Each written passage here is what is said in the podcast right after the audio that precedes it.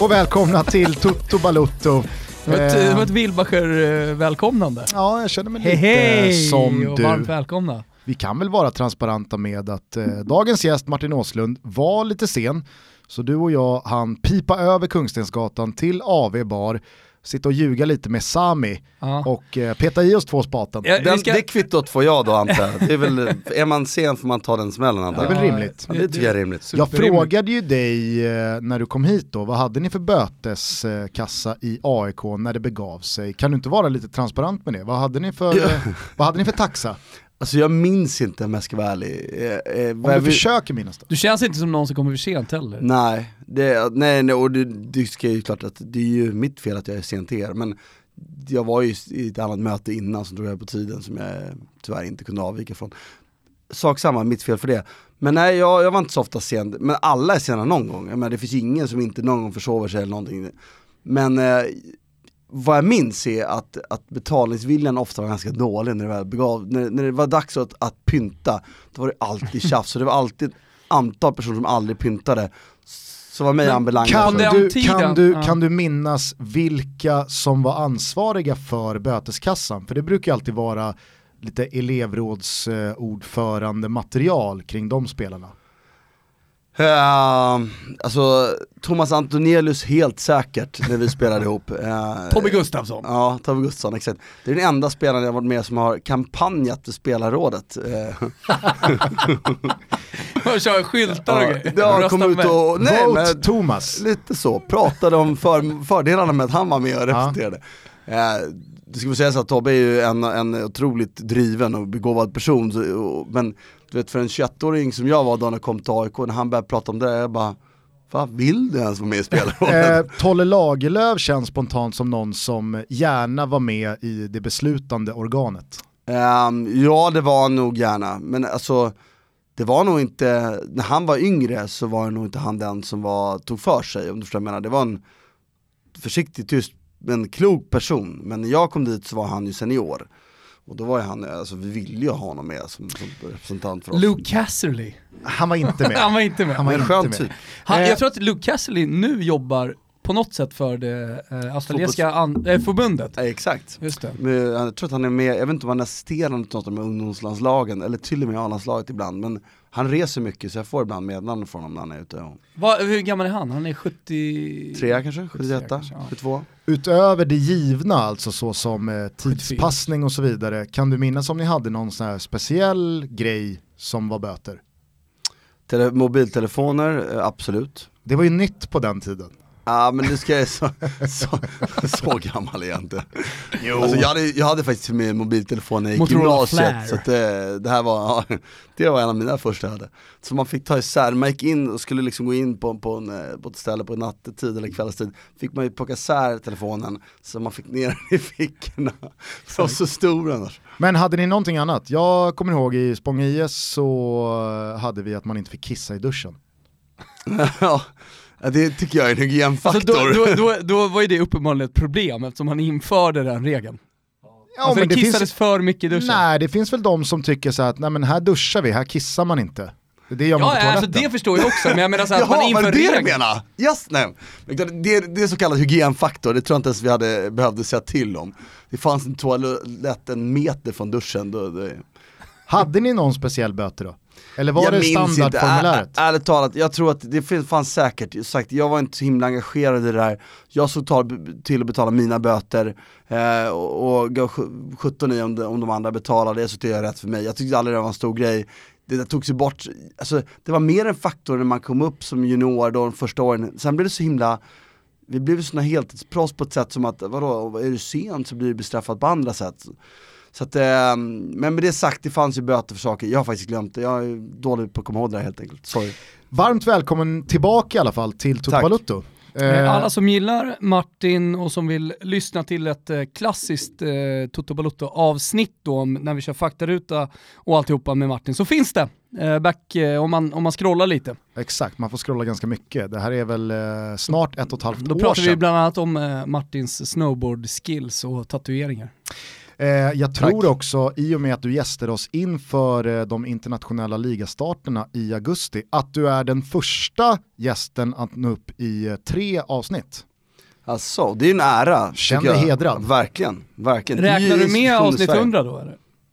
Ja, just Exakt, det. du satt ju fan på scen på Oscarsteatern. Det var en eh, obehaglig upplevelse, alltså jag gillar inte att vara med på sånt. Däremot tyckte jag att ni skötte det på ett sätt som var trevligt, men Så vi ska alltså inte boka in dig 5 december 2018 när vi kör avsnitt 200. alltså jag var inte inbokad den här gången heller, ska jag vara tydlig med. Jag var inte er första val. Jag löste en kris ni hade, så där är jag alltid med kan Ja, du var ju stand-in för att Stand-in Micke Stare, stand-in för stand-in, jag fattar. Micke Stare drog och tog ett kontrakt eh, i eh, San! Jose. Han eh, är ju väl en förlust från Doja nu, känns det som. Ja. De har Alltså, väl börjat det- katastrofalt. ja, mm. Ja, det ryktas det om att eh, Mange Eriksson också ska vända hem, att det kommer en ny tränare då som kanske inte kommer gilla honom. Men han har gått eh, rätt starkt. Ja, det, exakt, jag fick Ja, höra det. Jag har dålig koll måste jag säga på det, men USA lockar ju annars att tränare, inte MLS, men typ på ett college som är bra. Det tror jag Är du sugen? jättesugen. Du är väl annars en av de mest liksom, uttalade anti-USA fotbollsförespråkarna vi har i det här landet. Samtidigt, en, förlåt för jag bara fylla, fylla på det, samtidigt en av de som också har talat sig varm om eh, MLS, alltså den eh, amerikanska fotbollens eh, framtid. Att där finns pengar, där, där kommer det säkert hända grejer. Absolut, men jag tror att det sistnämnda du nämner trodde jag mer på för några år sedan än vad jag tror nu. Ja för det kommer jag ihåg, för Ja. några år sedan pratade du väldigt mycket Ja, om att du, ja men så här, att eh, MLS kommer nog att komma och så och, och det är klart att, att det kommer komma oavsett vad vem gör, för att i USA så är det väl en generation bort från att bli st- största idrotten. Alltså jag tror till och med USA kommer att få kapitu- kapitulera för, för riktig fotboll. Men eh, det Gusten benämner är ju, jag är ju inte kritisk till MLS utan jag är kritisk till amerikanska seriesystemet. Jag tycker inte att ägare ska tjäna pengarna. Alltså vi har pratat om det med, med, med folk som är entusiastiska fotbollssupportrar och tycker vadå, så här, spelarna tycker de är, vad, vad ska de tjäna alla pengar då? Jo men spelare är ändå utövare, det är någonting vi betalar för att se, en ägare betalar vi inte för att se, en ägare äger någonting och i det här fallet så är, ska alltså medlemmar eller en ägare av en fotbollsklubb ska se till att nå maximalt bra sportsliga resultat och gå så nära plus minus noll som möjligt. Det är ju det som är själva grunden med, med det jag tycker är det fantastiska europeiska idrottssystemet. Tycker du De Laurentiis lyckas bra med det? Nej, han, är ju- han tickar in lite på det, på, på att tjäna pengar och sk- skära emellan. Toto Eh. Balotto är ju en inkluderande podd så då kan vi säga att eh, den Thomas refererar till är Napolis president. Ja absolut, och jag ska säga att De Laurentiis har ändå gjort väldigt mycket bra för, för klubben, så att han, han har varit nyttig för dem. Men det är skillnaden i amerikanska ligasystemet, det är som alla vet, det är ju att äger du klubben så är det ju garanterat en, en plats i, ligasystemet. Så du kan de facto gå, gå, hamna sist tre år i rad för att vinna draftplatser. De draftplatserna kan du sälja sen till andra klubbar som vill satsa, så tjänar du pengar på det här. Och det är fullt lagligt att hålla på sådär. Och det, det blir liksom för mig, för mig är det, är det, är det äh, och jag tror att det är det som vi ser, att, att de faktiskt inte lyfter MLS. På grund av systemet? Ja, jag tror det. Därför att de kan inte konkurrera då med, med någon, någon hetlevrad eh, kines som bara måste ha dit någon stjärna och så vidare. För de kan inte erbjuda de pengarna för de är ju kappade då för att om du skulle öppna för att spelarna skulle få ta, eller man skulle kunna spela hur mycket som helst. Ja då skulle du rätt snabbt skära bort vinsterna och vinsterna vill de ju behålla till ägarna. Och därför är jag kritisk till det. Micke Stare åkte i alla fall till San Jose och blev tränare där och Henrik Rydström fick inte barnvakt. Så därför ringde vi in Martin för tredje gången då till Oscars och nu gästar du för fjärde gången och det är vi väldigt glada över att du är här. Eh, Tack, det är eh, en speciell tid för Toto Balutto. Dels så har ju du och jag parallellt med eh, Toto gjort Tutski Balutski inför VM där vi har gått igenom alla lag tillsammans med Svanemar. Det har varit väldigt roligt men också väldigt uttömmande på inför VM-snack. Eh, och parallellt med det så är det ju ingen högsta fotboll som spelas. Det har inte hänt speciellt mycket på någon transfermarknad vad gäller spelare. Ja men det är typ att Palermo och, och var det Frosinone som till slut tog sista finalplatsen för att ta sig upp till Serie A. Jag vet att det pågår också kval i Frankrike och i Spanien eh, och sådär. Så det, det är ju det som händer på klubblagsfotbollen. Således är vi väldigt glada att kunna göra lite Toto Balutto-avsnitt här nu innan VM med lite gäster. Hasse Backe gästade oss förra veckan, nu är Martin här. Således så tycker jag att vi börjar i det här läget med att bara fråga dig hur du mår. Så här eh, 11 juni. Ehm, jag mår väldigt bra. Alltså jag mår fantastiskt bra egentligen. Uh, säkert finns det saker som kunde vara bättre men... ehm, Som till alltid. exempel? Alltså, vadå, jag skulle kunna ha vägt fem kilo mindre, varit lite mer vältränad. Här, här har du. Jag skriver under på det här, Gugge, du med. Men du hade också kunnat vägt fem kilo mer. Exakt, jag kunde ha haft ett sämre, jag har ett ganska bra liv totalt. Jag kollar fotboll, jag har hyfsat eh, bra, tryggad liv liksom och, och eh, frisk, frisk familj. Brommapojkarna, grabbarna spelar, hur går det? Eh, ja, det går väl okej. Alltså, Mm. Det är ju speciellt, vi bor i Bromma, eh, så Mm. det, det, det är liksom inte så mycket att välja. Brommapojkarna äter upp allting i vår närhet, det finns inga andra klubbar riktigt. Och det är vad det är, men, eh, nej, men det går Men bra. du är inte tränare? Jag är, är med som ledare för den yngsta sonens lag, så kallat klasslag sådär. Men det, det, är en, det är en speciell klubb Jag är ju tränare för eh, samma ålderskurva, f- 09. Ja, Ja, eh, flickor i Rönninge. Och eh, jag, jag brinner ju väldigt mycket för det här. Jag tycker att det är extremt kul att ja, men gå ner och köra Sanktan och sommarkupper och allt det här. Kände du samma liksom, glädje när du kommer ner? nej det gör jag inte. Men, Du kände frustration? ja, men lite frustration Är absolut. du bötesansvarig i eh, BP Pojkar 09s lag? Jaha, Max var fyra minuter sen. Ja, nej. Det, 20. men det, är så här, det, det hänger ihop med mycket saker. Det ena är ju att jag, eh, alltså det är ju mycket, det här är en ganska, jag, jag, de är ju, man är ju lekledare till viss del och den biten är, tycker jag är okej men jag går inte igång på det. Och efter en, en arbetsdag komma och bli dränerad av att behöva säga till barn att de ska försöka göra övningen eller tyst eller inte bråka eller, du vet, det, det, det är inte Där är i och för sig tjejer lättare, de lyssnar bättre. Det tror jag också, det tror jag också. Sen finns det andra bitar som är otroligt givande emellanåt, men jag ser framför mig att om jag nu eh, fortsätter vara en föräldratränare, att jag verkligen, alltså, något riktigt värde tillför jag först om några år liksom. Och Mm. ser fram, det ser jag fram emot.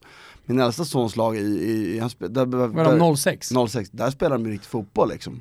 Det är Där- akademi, kör på Ja, men då, riktigt. då skulle jag kunna vara med, där skulle jag kunna bidra med någonting på riktigt. Nu har de bra tränare och det kanske min son också har, då är jag kanske inte med ändå. Men alltså det finns det i alla fall ett värde att tillföra. Nu känner jag att, jag, att det blir väldigt mycket annat man håller på med. Nej, men jag förstår. Men, men samtidigt så är det ju klart att det är otroligt härligt att se barn spela fotboll. Det finns ju inget härligare än och, och jag hör ju till de här som, alltså med många spelare på elitnivå med som jag älskar ju fotbollens grund, liksom, att hänga på ett räcke och kolla fotboll. Ja, men det var det jag tänkte lite, Ja. att du, du var nere med, eh, med pojkar 09 från att ha varit på en Champions League-final, suttit i Viasat-studion och pratat om eh, Liverpool eller vad det nu är, eh, att Ja. komma ner och bara liksom andas eh, gräsrötter. Ja men det är det verkligen, men alltså, gräsrötter kan nog hänga på ett räcke och kolla division 4 lika gärna, kanske de är roligare för att det är en annan sak man blir varse om, det är ju att eh, att, att föräldrar är, är runt sådana här sammanhang inte alltid de skönaste varelserna på Nej. jorden och det där, jag har lite svårt att stänga av för det, ibland blir det faktiskt tycker jag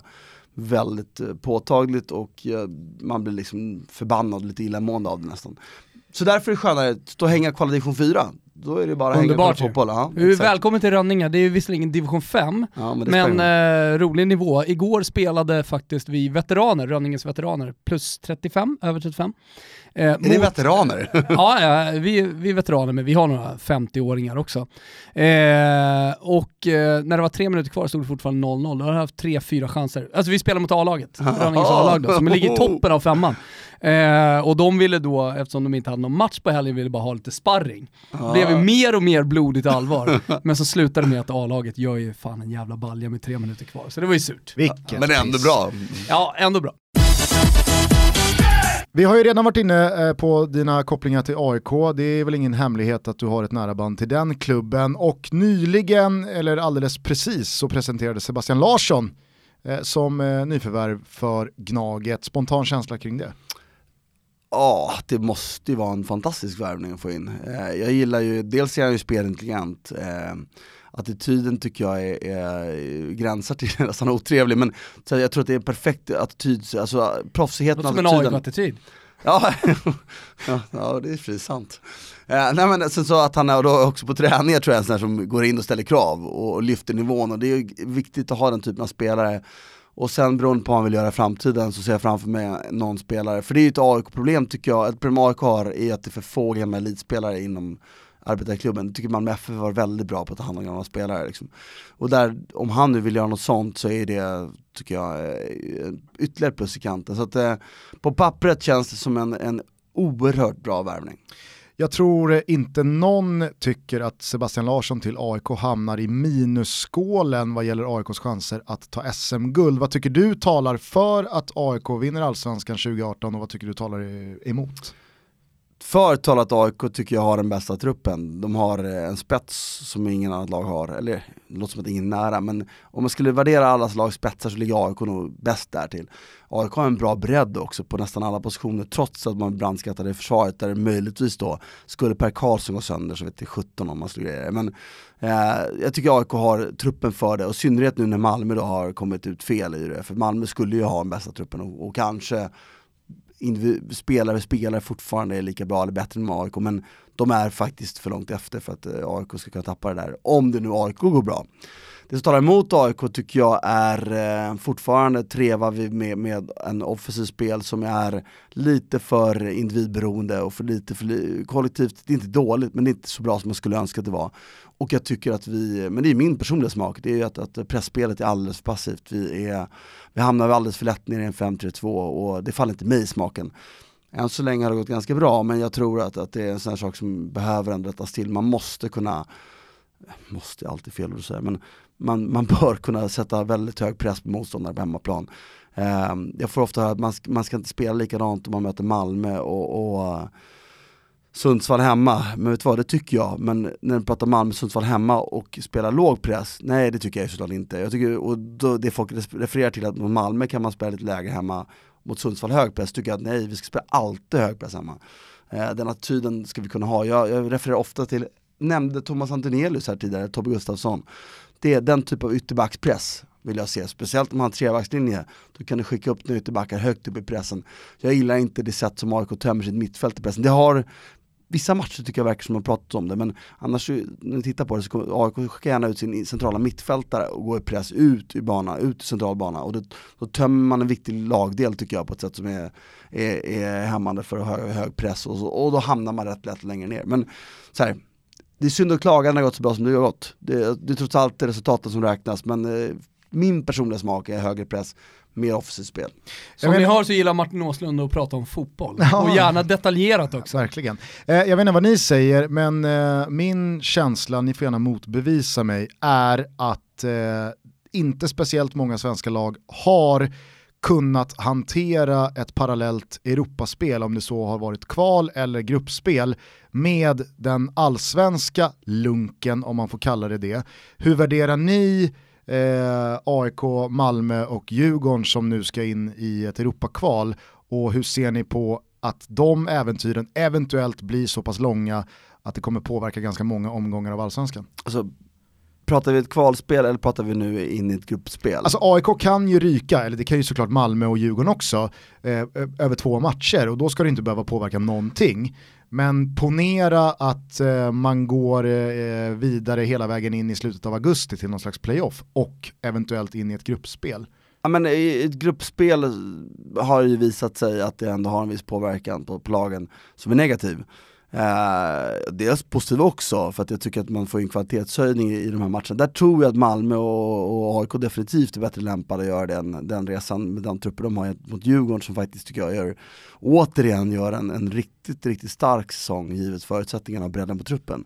Inget ont om spelarna de har, de är bra men det är liksom chansningar som har slagit väldigt väl ut. Liksom. Men bredden, bredden är dålig. Men för att summera det, jag, jag tror att det är ett kvalspel har man nytta av min bild var alltid, det, när man går in i ett slutspel så blir det väldigt mycket matcher, men att spela några matcher mot motstånd med högre tempo, det tar man med sig in i allsvenskan. Det har man nytta av, vill jag påstå. Om jag frågar en rak fråga till dig då Thomas, tror du att AIK har bättre chans att vinna SM-guld om man åker i första omgången eller om man tar sig hela vägen in i ett Europa League-gruppspel? här måste man ju liksom ställa sig frågan, eh, lite intressant när Martin sitter här också som eh, har följt eh, Europaspelet eh, och inte minst då Napoli Eh, Eh, och den stora kritiken som har kommit till Sarri som, som, har, som har kört dem har ju varit att han inte har roterat. Sen så kan man ju lägga det på sportchef och på president och, och mena på att de inte har tillräckligt bred trupp för att rotera och ha möjligheten att eh, spela på två fronter. Eh, jag, tycker att, jag tycker att det finns liksom eh, faktorer eh, både eh, som talar för att Sarri är en, Sarri är en dålig eh, coach på att hantera tvåfronts, tvåfrontskrig eh, och det tror jag har att göra med att han har ganska lite rutin och erfarenhet från att göra det. Eh, och, och, delvis också för att man inte har sett till att ge honom en tillräckligt bra trupp. Väldigt bra exempel från i vintras när man inte lyckades värva en, spelare, alltså en spelartyp som man verkligen behövde i Napoli. Eh, Simone Verdi var på väg in, eh, man lyckades inte värva honom och så gjorde man ingenting istället. Då har man ju först då exponerat och sagt att kolla vi behöver den här killen. Och, och, och, sen så har man ingen plan B för det. Hur som helst, eh, jag, jag vet inte, jag tror att mycket, eller en hel del ligger på Rickard Norling också, hur han hanterar det. Och det har jag ingen aning om eh, hur, hur han gör. Och vad han har för förmåga att liksom hantera att det spelas på eh, som flera fronter. Jag tycker att Östersund till exempel med, med Graham Potter visar att de inte riktigt hade de förutsättningarna. Delvis på grund av kanske Potter, delvis kanske på grund av att man inte hade tillräckligt bred trupp. Jag vet inte, men vi såg i alla fall Östersund rotera kraftigt i allsvenskan och inte eh, ta de poängen som man behövde ta för att hänga med i den absoluta toppen i slutändan. De tappade ju till och med mot Häcken i sista omgången. Och så. Eh, och så spelar de fantastisk fotboll i Europa League. Så jag, jag, jag, tror att så här, det, det, finns ingen direkt förklaring. Alltså, man kan inte bara lägga allt på tränare eller allt på sportchefer eller allt på truppen eller vad det nu är. Utan det, det är nog många parametrar. Jag, eh, om jag skulle gissa eh, så, så, tror jag att AIK kan, med den breda truppen som de ändå har, hantera det helt okej. Okay. Och vinna SM-guld och spela Europa League. Jag skulle föredra att de åkte i tredje omgången. Första gången tror jag det kan vara skadligt därför att då blir det krisstämpel och då, det, är liksom, det medför andra problem eventuellt. Men om jag fick välja för AIKs allsvenska del, och jag håller med Thomas, man kan inte säga för eller emot sådär. Det, det är liksom andra faktorer. Jag menar, jag spelade Champions League med AIK och vi ledde med 6 poäng när vi spelade, gick in i Champions League. Aftonbladet hade eh, 11, guldet till AIK i september någon gång. Ja, vi slog Helsingborg borta med 2-0 ja. och det skulle vara klart. Men i takt med det, där slutade ju faktiskt Stewart rotera. Vi hade roterat rätt friskt där när vi gick in i Champions League-kvalet och, lyckades rätt bra med det. Men jag vet inte vad som hände, vad som skar där med, med, med tanke, med liksom sånt. Så att, och det, det vet man ju då inte, ah, ah, det kanske var, hade vi roterat hade vi kanske grejat det, hade vi roterat och inte varit bra nog, det vet man ju inte. Och jag tror likadant här, Thomas är inne på att vi har en, vi eller AIK har en bra beredskap på att klara det här. Så skulle jag ändå välja så tror jag att jag skulle välja att, att åka mot ett bra lag i tredje omgången, dra nytta av den, den fart och tempo man har fått med sig och ha nytta av det. Alltså, jag ser hellre ett allsvenskt guld, men man ska ju klart för sig att för AIKs ekonomiska vidkommande så tror jag Europa League egentligen är bättre och viktigare att komma till än att, eh, nå, eller, än att eh, vinna ligan. Hur sjukt det än låter, eh, så här bara dagar innan fotbolls-VM ska dra igång, så ska ju snart allsvenskan dra igång igen. Det är väl bara typ tre veckor kvar. Om vi fokuserar lite på regerande mästarna, Malmö då, är du förvånad över att ingen tränarlösning ännu är presenterad? Ja men lite ändå, eh, måste jag säga. Nu, nu, nu har vi väl varit på semester fram tills nu, alltså de flesta lagen behöver träna den här veckan liksom. Så att hittills har vi inte gjort så mycket kanske men alltså varje dag som går är en förlorad dag, man undrar ju vad, vad, hur eh, liksom illa ställt det är med alternativ och hur oförberett det ändå var, eller om det nu är så att man ändå liksom primära är att få med Daniel Andersson där som huvudtränare långsiktigt och det är det man bara väntar på. För det har, ju, det har ju inte heller kommunicerats Nej. att Daniel Andersson ska köra på. Eller Nej. att det är det här vi utgår från. Utan det enda som har nått mig, det är att Daniel Andersson körde sista tre omgångarna. Mm. Och that's it. Ja, men det är lite så här att, att man blev ju det är som att alla väntat på att han skulle ta över, som att de inte kunde säga det då, att det hade varit som att de planerade för Magnus Perssons avgång lite. Men, och att det är det som av, avhåller dem från att eh, liksom välja, att, eh, men det ska landa i det ändå, att det ska bara liksom, rinna tillräckligt mycket vatten under broarna. Men eh, jag, jag är förvånad över det, jag tycker att det, jag är inte förvånad över utfallet. Jag såg, eh, jag spekulerade i två tränarskiften och, och eh, de har ju eh, fallit ut liksom. Så att, eh, Malmö och... Eh... Egentligen ska jag inte säga Graham Potter för det gjorde jag inte. Utan, eh, Nej men jag kan nu när det är klart bekräfta att Malmö förhandlade ju med Potter. Mm. Exakt. Vadå, Malmö förhandlade med Potter? Men det var inte det jag syftade på utan jag, jag, att, att, Alltså det var Swansea eller Malmö FF menar du? Eh, jag vet inte om det fanns ett tredje och fjärde och ah, ja, åttonde alternativ fanns. för Graham Potter, men jag kan bekräfta att Malmö FF förhandlade konkret med Graham Potter. Ja, han var intresserad.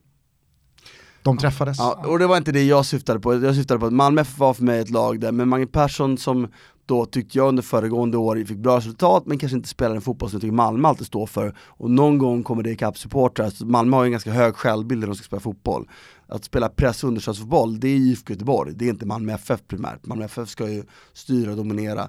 Och givet då att det kommer in så mycket nya spelare, jag tyckte utvecklingen ju mindre eh, tidigare Malmö blev desto mer Mange Persson så var ändå formen lite vikande med mer av de bärande spelarna ut och många nya.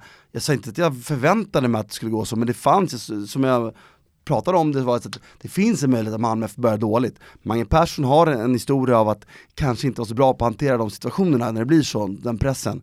Utan att, det har blivit lite konflikter kring honom. Han är stockholmare i Malmö FF. Alltså, och den andra tränaren var egentligen alltså Rudin Valentic, som jag visste var en tränare som är otroligt, otroligt duktig men är också så, så kanske bättre som en tvåa. Liksom har lite svårt tycker jag att kanalisera och historien från Assyriska var ju alltid att det var otroligt, det var en autobahn med information men man måste liksom, du kan inte mata på folk, det är inte fiberanslutning folk har utan de flesta har ju någon 14.4 modem liksom, det ska in tre signaler, det får inte vara mer liksom. Nu är det referenser som flyger över Gillar. mitt huvud. Nej, eh, får jag bara Eh, fråga, ja. Ma- Så de två har jag om i alla fall. Du och Mange Persson, är ni eh, gamla vänner? Goda Ja alltså vi umgås inte, men vi är absolut polare. men jag tänker ungefär samma år, Nej, men vi kom till. Stockholm och spelar Ja, ihop och absolut. alltihopa. Och jag, jag, jag tycker Mange Persson är en, en, det är en smart kille, det är en, en duktig tränare Men jag, jag, jag pratar om det här med Malmö FF pratar jag mer om att det, det, liksom, det låg en, i korten lite. Det handlar inte om bra eller dåligt, det handlar om att det blir en viss sätt. Och Mange Persson har ju då i tidigare situationer när det har blivit pressat inte fått med sig gruppen. Han är inte båda från Täby? Nej, han är från linjen. Eh, Mange Persson är, var den största mm, 11-åring jag någonsin sett spela fotboll. Är han 76 Han, 76. han var helt dominant, alltså det, han var, fick han bollen på egen plan, han var sköt så gjorde han mål. Han var ett huvud längre än den näst längsta i hela Stockholm. Liksom. Får jag vara parallellt, eh, bara som ett litet sidospår, eh, dryg och älskvärd och säga till dig att eh, ett, jag älskar att du använder uttrycket eh, det ligger i korten. Jag har till och med snott det av dig. Jag har Ja. börjat använda det för att du använder det. Okej, Men du använder det väldigt ofta. Okej, bra. Det säger alltid min fru till mig också, du, du har, hon bara, du har dåligt ordförråd för du fastnar några ord, sen kör du dem hela tiden. Ja men det ligger i korten har du kört på hårt här nu ett halvår. Mm, Du och jag jobbar ju ihop minst en gång i veckan så att, eh, Jag har inte hört det så ofta, bra. och jag gillar Du det. gillar det, bra. Jag, jag tar bara Ja, till och det jag säger, jag har ju till och med snott det för att jag tycker att det är så bra. Eh, Men bara en heads up. Okej, bra. Eh, vi ska strax tillbaks till Dalkurd Nu är det helt kört att använda den mer. Nu är det Exakt, helt dödat. det. Nu är det mitt. Ja. Snyggt. Eh, vi ska strax tillbaks till Dalkurd och eh, Valli. Alltså till alla Alltså, lyssnare, så här, försök att använda det ligger i kortet så mycket ni bara kan när ni tweetar till oss. det händer ju grejer i Uppsala också. Jag vill bara kort fråga dig, eh, vi såg ju ännu en eh, toppallsvensk spelare dö Belgien-döden i och med eh, Anders Christiansens eh, comeback i Malmö. FF blott ett halvår efter att han har lämnat. Bra. Vad läser du in i det? Eh, är det här enbart positivt eller finns det lite farhågor kring att en spelare av ACs kaliber kommer tillbaka och förväntas bli någon slags frälsare och den som helt plötsligt ska vända på den här negativa trenden som har varit Malmös säsong hittills? Är det Ja. rimligt att ställa de kraven på honom? Ja, absolut. Och jag tror att han kommer inte, det ska ju mycket till om de vinner SM-guld från den position de är. Men vadå, det är ju en superspelare och det han lider av i det som, ska du ut och spela, just Belgien kan jag inte svara för, men ska du ut och spela som han var i Italien och han spelar typ, då finns det väldigt många som är bra på det han är bra på. Det är mycket lättare att komma ut och vara Marcus Rydén typ, vara en bra duellspelare, stark och snabb och bra attityd, för det är vi i Sverige lite liksom Edge på. edge på, exakt. Så att, eh, Vi pratade om det för bara ett par veckor sedan, just det här, eh, man får, typ lyssnare, eh, kanske eh, känner att de har en stor fotbollsframtid framför sig, om är 16, 17, 18 år.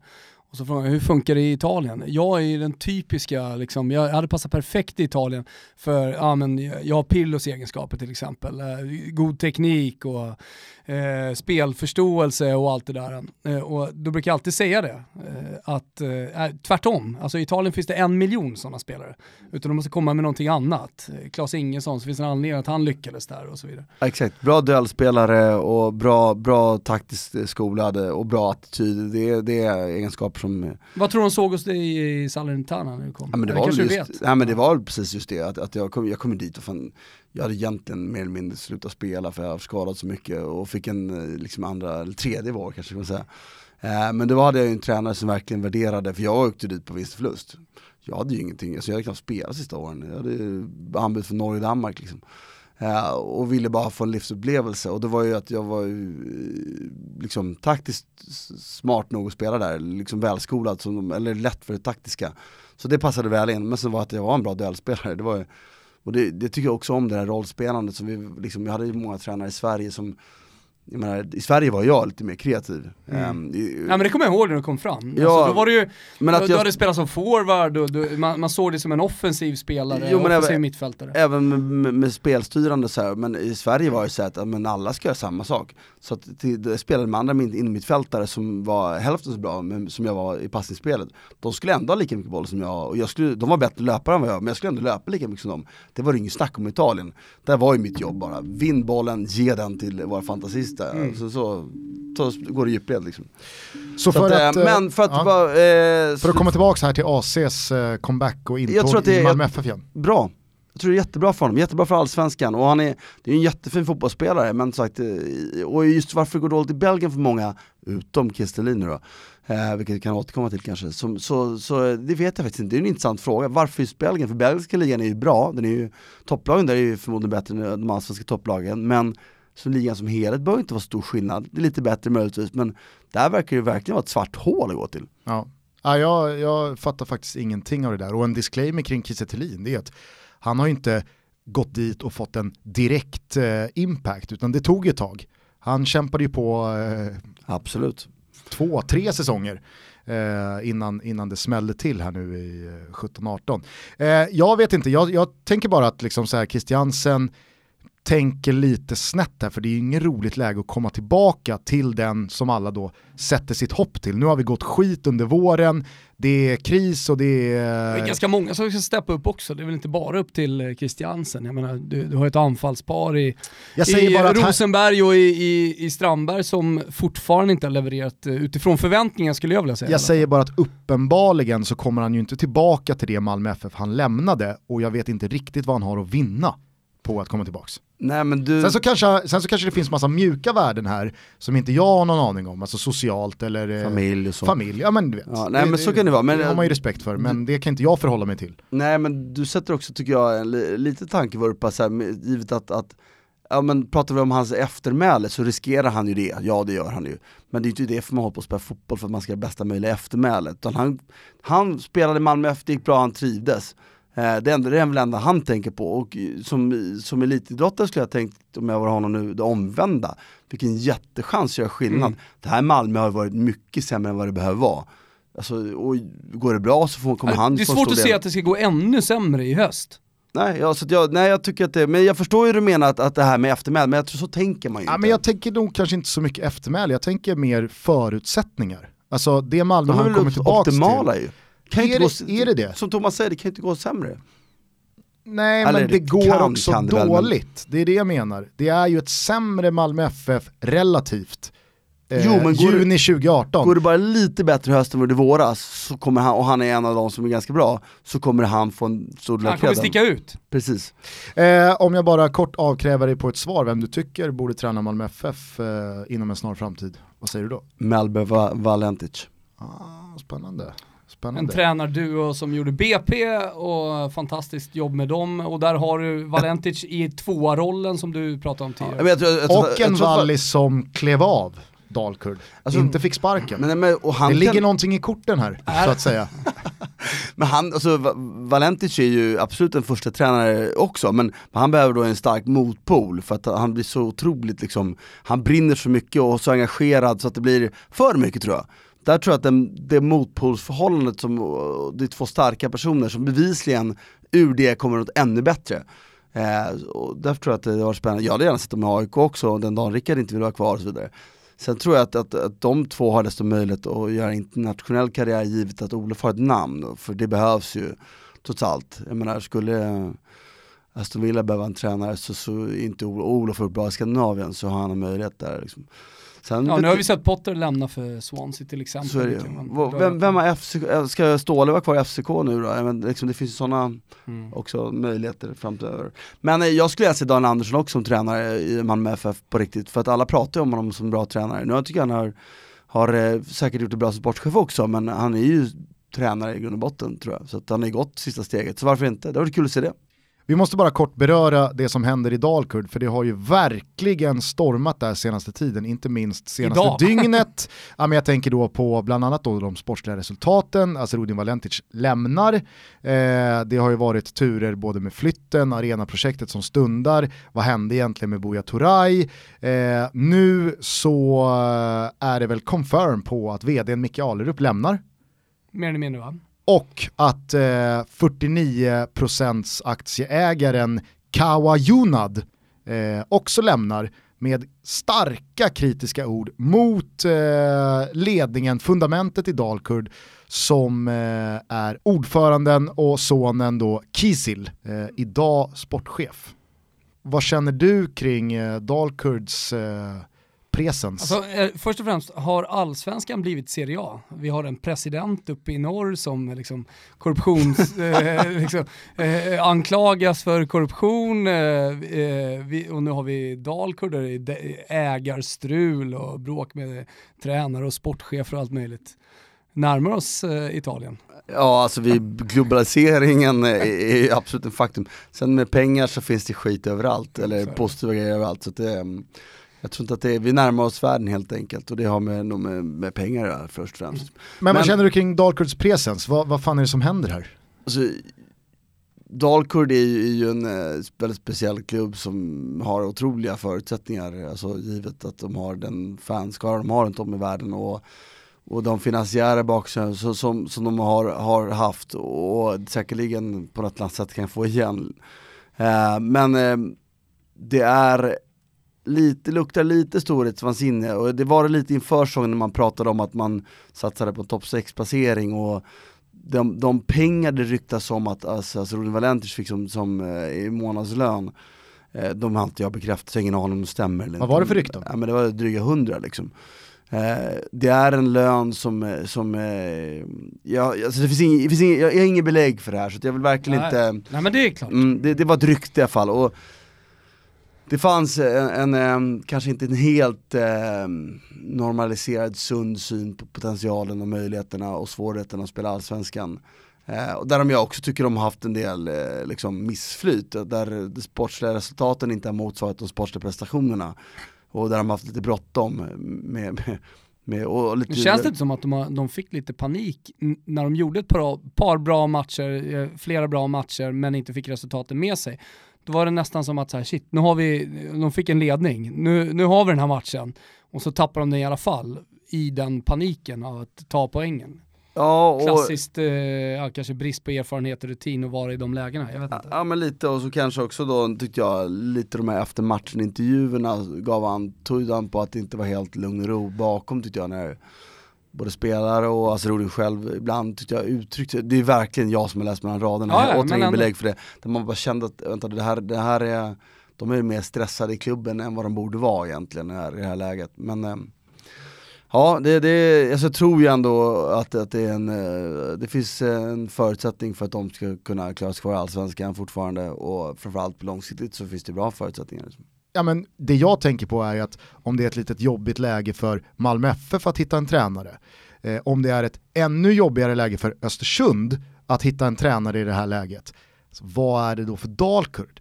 Alltså, pengasnubben har lämnat, vdn lämnar, tränaren har liksom klivit av själv, man ligger sist i tabellen. Vem löser Dalkurd nu? Alltså givet att de där ryktena om eh, löneutrymmet stämmer så, så, och avgått så finns det ju det finns ett utrymme att spela med där tycker jag. Nej men vad som har, och skämt åsido, det som har, det som har ryktats om är att han Johan Sandberg ska komma in som var andre tränare under Poya Bagge som jag träffade någon gång då, jag tyck, fick ett väldigt bra intryck av. Huruvida han är en bra första tränare eller inte, men fotboll tyckte jag verkligen att det kändes som att han kunde. Så att, och sen är det ju det, det finns ju massor av, av eh, kunniga personer som de kan ta in i, från, från andra divisioner och lägre divisioner. Andreas Brännström är väl möjligt eh, att de slutar med en tredje gång eller fjärde gång eller vad det nu är. Om Dalkurd ringer eh, imorgon och säger Martin, 120 lax, tar du över här? Nej. 125. Euro. Euro ja, exakt. Då kanske vi snackar. Man har köpt en euro i månaden, då kanske jag ändå funderar lite. Eh, Det kan, återigen då, om vi går på samma spår som med Illa Malmö. spenderade pengar i sådana fall kan jag säga bara. Om vi går på samma spår som Malmö och eh, Christiansen. Eh, det kan inte gå så mycket sämre. Exakt. Nej, sagt för de pengarna så skulle jag ju ta det, men eh, inte för den 20 i månaden skulle jag inte ta det. Toto Balutto är sponsrade av Elgiganten och det är vi väldigt glada Los över. gigantos des gigantes. Precis, eh, framförallt nu när det är dags för VM i fotboll. Det är ju nämligen så att det här följer man ju perfekt hemifrån också, man behöver inte vara på plats. Nej, och vi har ju faktiskt valt att vara hemma för att kunna följa allting, för det blir lättare att eh, detaljerat följa, följa ett mästerskap på hemmaplan. Eh, och vad är inte då bättre i VM-tider än att jacka upp sin TV? Jag väntar fortfarande eh, på min från Elgiganten. Den kommer nog eh, vad det lider ska du se. Eh, idag tänkte jag dock prata lite om ljudet. Det är ju lätt att tro att en tv bara handlar om bild, eller hur? Men Elgiganten vill verkligen understryka att eh, fotboll på tv med dåligt ljud, det är en blaskig upplevelse. D- liten TV, dåligt ljud, ja men då, då är man illa ute. Halva upplevelsen är ju bilden, vad är då andra halvan tror du? Ja, det är det man får in genom örat. Precis, det är ljudet. Och det säger sig självt att ljudet i en supertunn tv inte är maxat. Nej. Det är inte tillräckligt bra. Det är inte så bra som det kan vara. Och det beror ju på helt enkelt att det inte får plats tillräckligt bra högtalare i en supertunn LED-tv. Därför behöver man komplettera med externa högtalare. Och då är lösningen Soundbar. En långsmal högtalare framför tvn med en liten kompletterande baslåda diskret på golvet. Då jävlar händer det grejer. Soundbars finns i flera varianter och har du Sonos, Sonos gillar vi ju. Ja, Sonos vill vi slå ett extra slag för. Har man Sonos hemma så kan man köpa en eh, ljudlimpa och koppla ihop med det nuvarande Sonos-systemet. Det släpps en helt ny soundbar från Sonos eh, nu som man kan förboka på elgiganten.se eller i närmaste Elgiganten-varuhus. Och det nya med den det är att den är lite mindre, lite mer kompakt men rymmer samma Ja, grymma det, Sonos-ljud. det är exakt det man vill göra, alltså, eller det man vill ha. Eh, man vill ha ett jättebra ljud som inte syns speciellt mycket. Vi har pratat om, om Sonos i Tutski Balutski, bland annat just att det är så enkelt att installera. Det är ena delen. Det andra är att det syns så lite som möjligt. Eh, fråga vem som helst eh, som du lever tillsammans med. Eh, man vill ju inte ha massa sladdar och massa skit och stora grejer som står på golvet, det här gamla klassiska 90-talsgrejen, att det, liksom, ja, det är högtalare överallt i de rummen där det är riktigt bra ljud. Sonos, eh, de har uppenbarligen löst det perfekt. Elgiganten.se eller närmaste butik, det är bara att gå in och, och beställa. Tack till Elgiganten för att ni är med i Toto Balutto och för att ni gör folks fotbollsupplevelser via tv-apparaterna till så bra som ni gör det. Puss till er! Tack Elgiganten! Hörni, det här är sista chansen, i alla fall med Toto Balutto som avsändare, att bli påmind om Betssons superduper VM-tips där det ligger en kvarts miljard i potten. Mm, 250 miljoner kan ni vinna och det enda man faktiskt behöver göra det är att gå in på Betsson.com, signa upp om man inte redan har gjort det. Väl värt inför ett VM, om inte annat, man ska Verkligen. lägga sina spel. Eh, gå på lite bonusjakt, höll jag på att säga. Eh, och sen så eh, väljer man de lagen som går vidare från varje grupp, två lag, eh, och sen sätter man slutspelsträdet, vinnare. Eh, och eh, som en sista då grej, eh, 100 kronor valfritt spel på VM-marknaden. Så till exempel att eh, Saudiarabien vinner en match. Ja, eller varför inte att eh, Uruguay slår Saudiarabien Ja, med två mål i den matchen. Uruguay igen. Eh, hörni, ni hör ju själva att eh, man inte sitter utan Betssons VM-tips när fotbolls-VM drar igång på torsdag. Det är alltså 250 miljonas i potten. Och missa heller inte våra rublar. Eh, vi har alltså ett spel per land i VM som vi har boostat tillsammans med Betsson till ett riktigt bra odds och de hittar man under godbitar och boostade odds. Rygga dem för att jag tror jag har en riktigt bra känsla faktiskt. Ja, verkligen. In på Betsson.com, signa upp om ni inte redan är medlemmar och så gnuggar vi in det här tillsammans, förutom då VM-tipset, för det tänker jag vinna. Och Ah. sen så drar jag mig tillbaka. Jag, jag, jag ska i alla fall ge det en chans. Jag släpper inte dig från Tutte förresten. Eh, tack Betsson. Det är ju bara några dagar kvar till eh, fotbolls-VM, sparkar igång. Vad har du för puls, vad har du för pepp? Vad gör ett fotbolls-VM med dig? Um, det var många frågor rätt där. Uh, jag har ju absolut inte samma liksom, pepp som ni har som tror jag har spelat in och läst på lagen och kollat upp och sådär.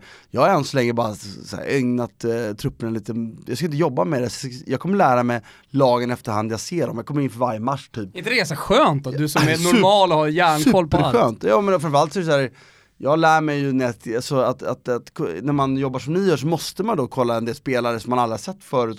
Nu kan jag sitta och titta på och läsa ja, startelva, okej, okay, vilka kommer de ifrån? Så, ja, så tittar man, ja det där var intressant, skön rörelse, det där var en bra mottagning och vänta nu, det där såg intressant ut. Och så bara minnesbanken får jobba i lagom takt liksom. Det är en superskön känsla. Sen är jag ju inte sån, jag sätter mig inte och kollar en fotbollsmatch med en bira i handen och sitter och snackar med någon annan. Jag sitter och kollar, så ser jag spelmönster, det, det är en slags meditativt liksom. Och spelmönster kan ju vara ointränade bara för att spelarna spelar, men man ser rörelser som påminner om varandra, man ser saker som händer, man kopplar ihop det, man tittar och så börjar man värdera det, man värderar formen. De här första omgångarna är enormt roliga att se på, för att det är därifrån man kan se vilka lag som har möjlighet att vinna, vinna VM-guld. Men får vi bjuda dig till eh, Hotell Kung Karl? Vi har ett event där. Ja, jag, jag ska ja, dit, absolut. Och så kan du få en bira i handen, eller ett glas vitt eller vad du nu vill ha, och, och, och bara liksom koppla bort den där nej, analyshjärnan. det låter ju potentiellt som en mardröm att uh, Martin står där på Kung Karl. Någon uh,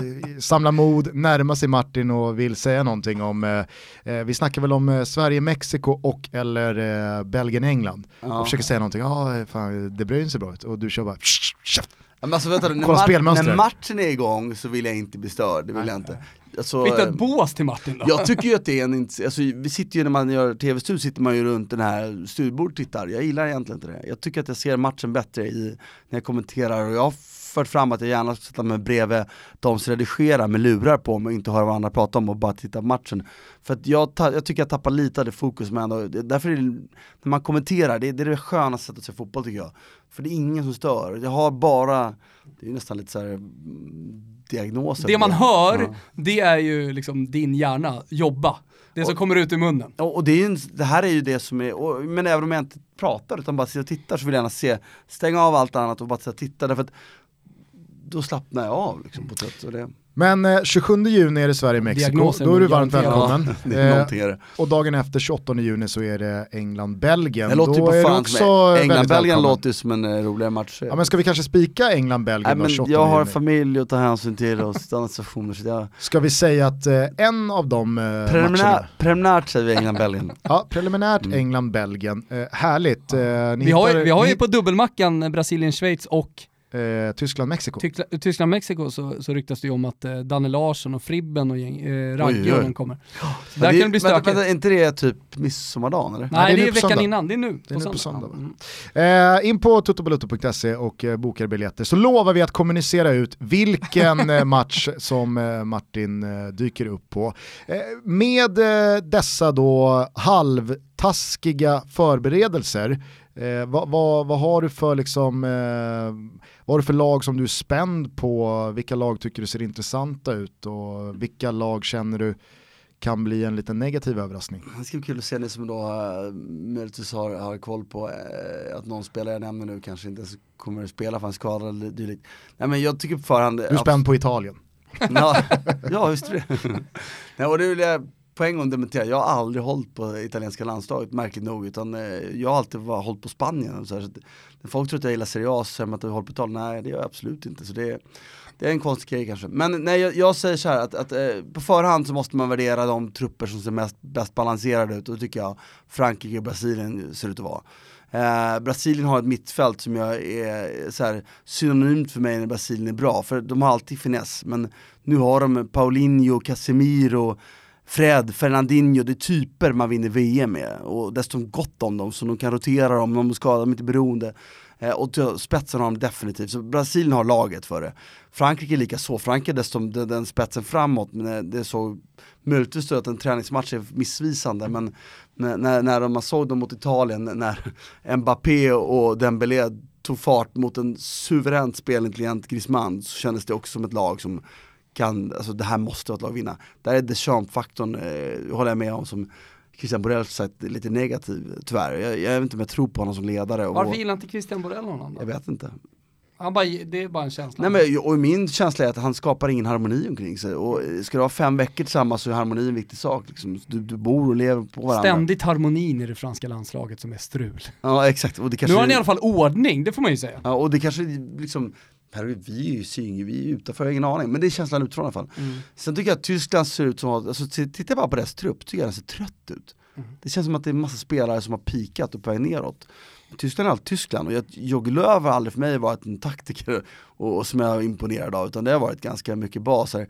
Så att Tyskland känns som ett, det skulle förvåna mig om de vinner VM, så att de typ räknar jag nästan bort.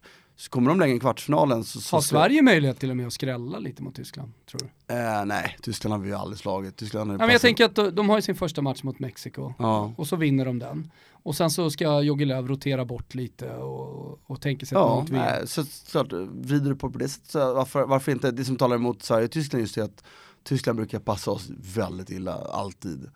Ehm, De ger inte bort det som vi är bra på, utan de gör ju det också. Och så är de lite bättre på de bitarna vi inte är bra på. Men, men ska vi kolla Argentina och spetsen, sen så tycker jag Spanien glöms bort lite. Spanien har också nämligen Tycker jag trupp- också. Spanien har truppen för det. Eh, De har verkligen bredden och spetsen på ett sätt Lite som revansch. Dessutom, exakt. Och, och tycker jag pressspelet ser riktigt bra ut med hög aggressiv press. Det är fortfarande en fråga om hur det blir då, vilket när lag backar hem och de har liksom sönderkontrade i de senaste turneringarna. Men Spanien ska ju nämnas.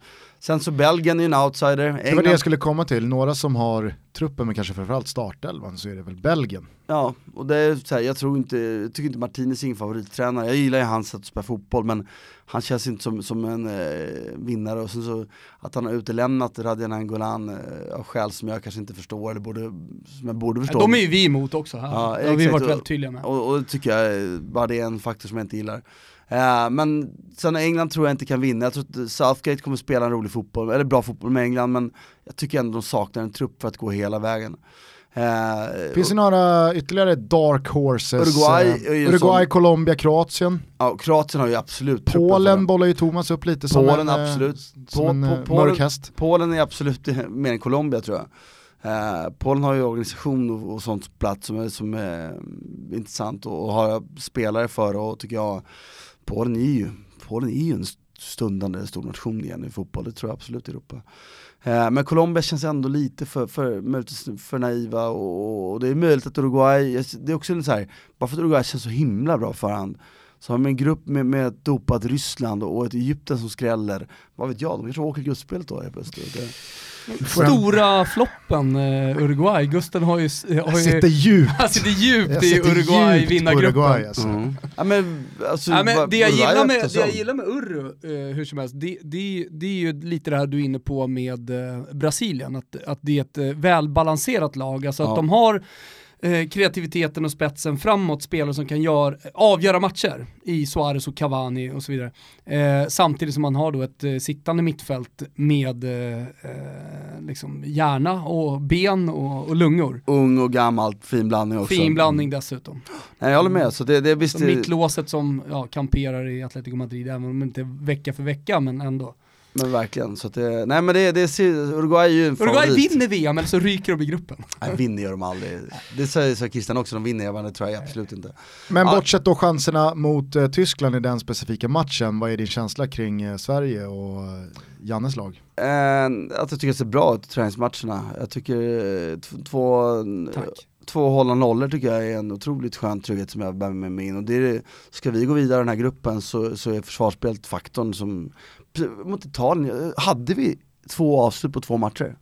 Två på två matcher och vinner den matcherna. Nej, vi borde haft två, men eh, Marcus ett. Berg fick aldrig iväg avslutet på San Vi hade Siro. ett avslut på två matcher. Han var liksom fri, Men men, hade vi- så hade bara, vi- "Men skjut då Marcus! Ja, men Nej, hade, inte- hade nej, han bara Thelin bollen. ett drömläge också i, i ledning Hemma. 1-0, borta? Nej men var inte på. det Marcus Berg? Jag tror det var Ja det kanske var Kiese Thelin då. Kiese Det var det där friläget som Nej, hade det blivit Kiese avslut. Kiese Det var Ja, Kiese ja, Thelin. det var- ja, Det. Kiese. Det det jag tänkte på, borde Ja. ha blivit ett Ja. avslut. Så att nu är det expected goals så var det noll då som det aldrig blev ett avslut då eller? Ja, det, så är det väl. Ja, vilket är lite märkligt då. Fast eh, jag tror att Du kritiserar alltså goals- Martin Åslund, ni som inte hänger med på det här, eh, fotbollslabbet Ja. och statistiken som läggs fram där i expected goals, jag, förväntade jag, mål. Jag lyfter bara fram svagheterna med det. Ja. Eh, jag tror att expected goals är så pass raffinerat att det är nödvändigtvis inte så att ett avslut måste ha tagits utan att läget och situationen i sig värderas också. Inte enligt det man läser innan, men det är möjligt. Jag hoppas det, och tids nog kommer det bli det. Tids nog kommer det säkert bli bra där. Men för att återgå, nej men Sverige ska, ska vi gå vidare i den här gruppen så handlar det om att vi ska stänga till defensivt. Ta de få chanser vi får, ha några spetsspelare, jag menar Viktor Claesson, Emil Forsberg. Jag skulle gärna se Kestilin från start, ja. jag hör ju till de här som kanske övervärderar honom, jag vet inte men hans fysik och, och jobbiga spelstil för andra eh, kan ju behövas. Vem är, vem är din gubbe i Sverige? Vilken spelare har du ett litet extra kärt band till? Alltså, Det men- behöver inte rimligtvis vara att jag tycker han är bäst, utan det kan vara är liksom någon att du jag- känner lite extra för. Nej jag har nog, men jag ska nämna några, jag skulle säga att Granqvist för att jag uppenbarligen var väldigt tydligt när man är i Italien där när de gick vidare att att folk värdesatte hans ledarsegenskaper väldigt, väldigt högt och det tycker jag är kul att han får den upprättelsen. Albin Ekdal självfallet eftersom han är från Stockholm, Bromma och, och liksom eh, en annan typ av spe, fotbollsspelare som inte är tatuerad överallt och, och inte kör en blaffig guldklocka utan har en snygga, liksom, jag gillar ju att det blir en annan typ av eh, fotbollsspelare i den här Har du white trash generations... Eh, eh, jag vet, eh, och utan att veta det, men det bara måste vara så. Albin Ekdal måste ju ha eh, kommit ganska högt upp någon gång på Cafés lista över Sveriges bäst eh, klädda män. Har du en eh, placering på den listan? I år hade jag ju tydligen en placering, jag har ju kommit högt i, alltså, vänta nu, jag vann ju typ för, för idrottsmän 99 eller 98 så. Jo men alltså idrottsmän 98, vad var konkurrensen då? Vad är, Helt- konkur- vad är konkurrensen nu? Den var ju bättre då. Jag undrar bara, Idag är det tatueringar, t-shirt, alltså det är D-square jeans, alltså det, det har ju gått bananas. säger mannen med... Köp inte ett par D-squared jeans till Martin Åslund när han fyller år bara. Nej, vad den gör. Nej men eh, har, du en, eh, har du en respektabel placering på listan över Sveriges bäst klädda män? Frågar du mig personligen vad jag själv tycker eller vad, Nej vad jag konkret, har? eh, har Eh, du liksom haft det? Det är väl King eller Café eller? Jag kom ju med på de platser jag, jag, tycker ju den var för låg. Min personliga åsikt är att jag borde ligga Nu har högre. du äpplet här. Jag skulle kommit högre. Nej han är ödmjuk och vänder på det, fast vi alla vet att han menar, vad var bronspengen? Ja. Men i vilket fall så var vi inne på sp- spelare där, så, Ja. måste jag ju då eh, sagt eh, ändå liksom nämna en spelare som Emil Forsberg så, som eh, jag tycker också i tider när man har barn eh, och i, i hysteriska Brommatrakter, BP, när alla pratar om hur bra en nioåring är och man liksom bara vill kräkas ibland på dåliga förståelsen på hur barns olika utveckling, så, så brukar jag säga, men Emil Forsberg som är vår största bollbegåvning just nu i A-landslaget och så fin fotbollsspelare, som inte var med i distriktslaget i, i Jämtland, Härjedalen är väl? Medelpad. Medelpad såklart, mina svenska geografiska, nu oj oj oj. Eh, men eh, inte ens var med i det distriktslaget när han var 17 år, alltså jag tycker det är liksom det, det det är så bra och så viktigt i tider av hysteri kring, eh, som jag tror jag i och för sig i Stockholm är värre än någon annan, annan tri- distrikt i hela Sverige, men Ja, och så dessutom BP. ja, dessutom BP på det. Ja men absolut, och då är Emil Forsberg för mig den, eh, liksom en, en såklart en favorit. Och som du, eller vad ni båda var inne på det, eller om det var du Thomas, jag minns inte, som sa att det är han som kommer göra det. Liksom. Ja. Eh, jag tycker vi ska börja runda av. Mm. Mycket trevligt att ha det här Martin igen. Kul att få vara här, Mm. kul att ni väntade på Och som mig. sagt då, Kvittot, preliminärt skickar du det, 28 juni på Hotell Kung Karl så står Martin Åslund och snäser av folk som eh, vill snacka lite under matchen Jag satte på mig Belgien-England. lurar då så ingen hör. Jag ska fan lösa det, så här, Martin Åslund-hörna, ska vi inte göra det redan från start? Kör en sån här polisband, Ja, men redan polistejp i, en- i en hörna Nu där. är ju... Fast jag Eh, tänker tvärtom, Stör man vill, man, nej men man vill inte synas heller, då vill man sitta i ett hörn för sig själv där ingen ser den. Ni har ju själva, Martin Åslund kommer vara en toppaddering till den här kvällen eh, på Kung Karl. ni andra går in och bokar eh, så snart det bara kan för det börjar fyllas på, det börjar bli fullt. Fan vad kul att du kom hit.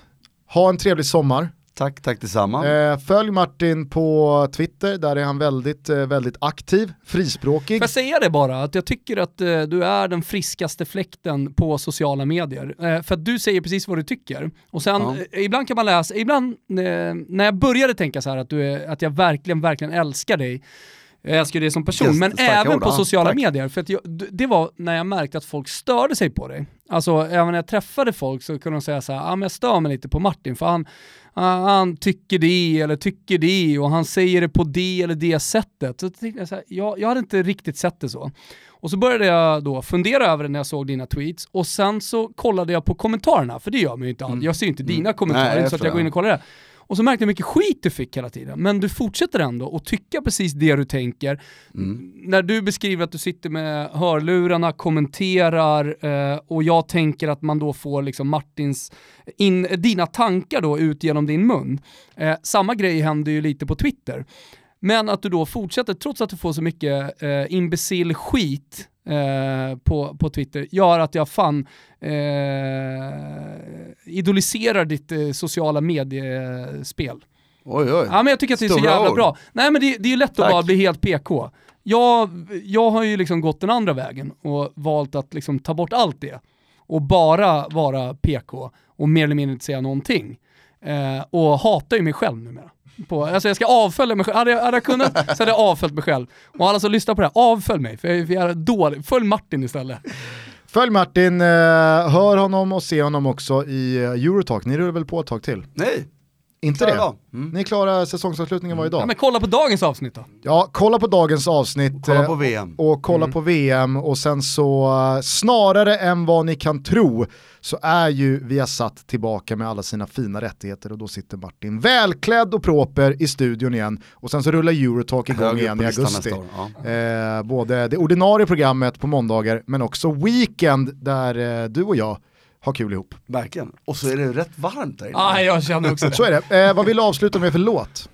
Va, ska jag välja låt nu igen? Ni, det här kunde ni förbereda mig Ja, på ja, lite. visst. Men om du, vad, vad lyssnade du på senast? Eh, lite så. Men Vet du vad, jag har redan liksom gjort bort mig redan, nog med musiksmak i det här programmet känner jag. Att, bara bara bevisat att jag inte lyssnat på musik på så här 20 år.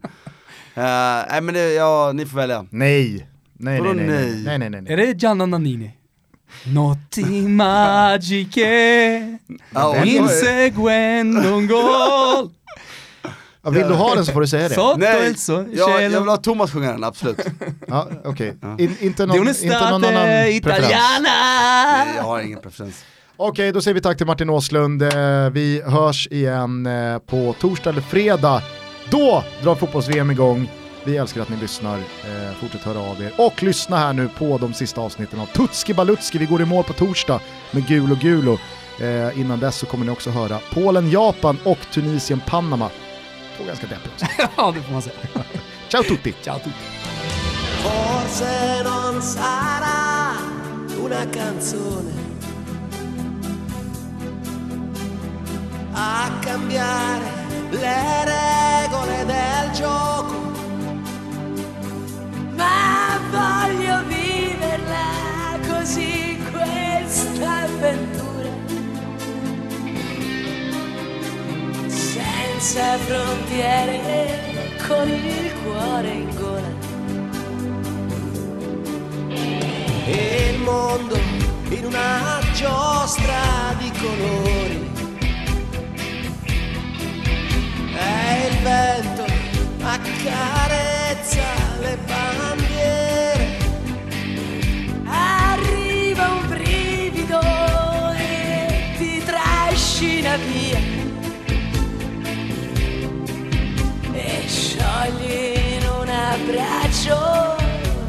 folia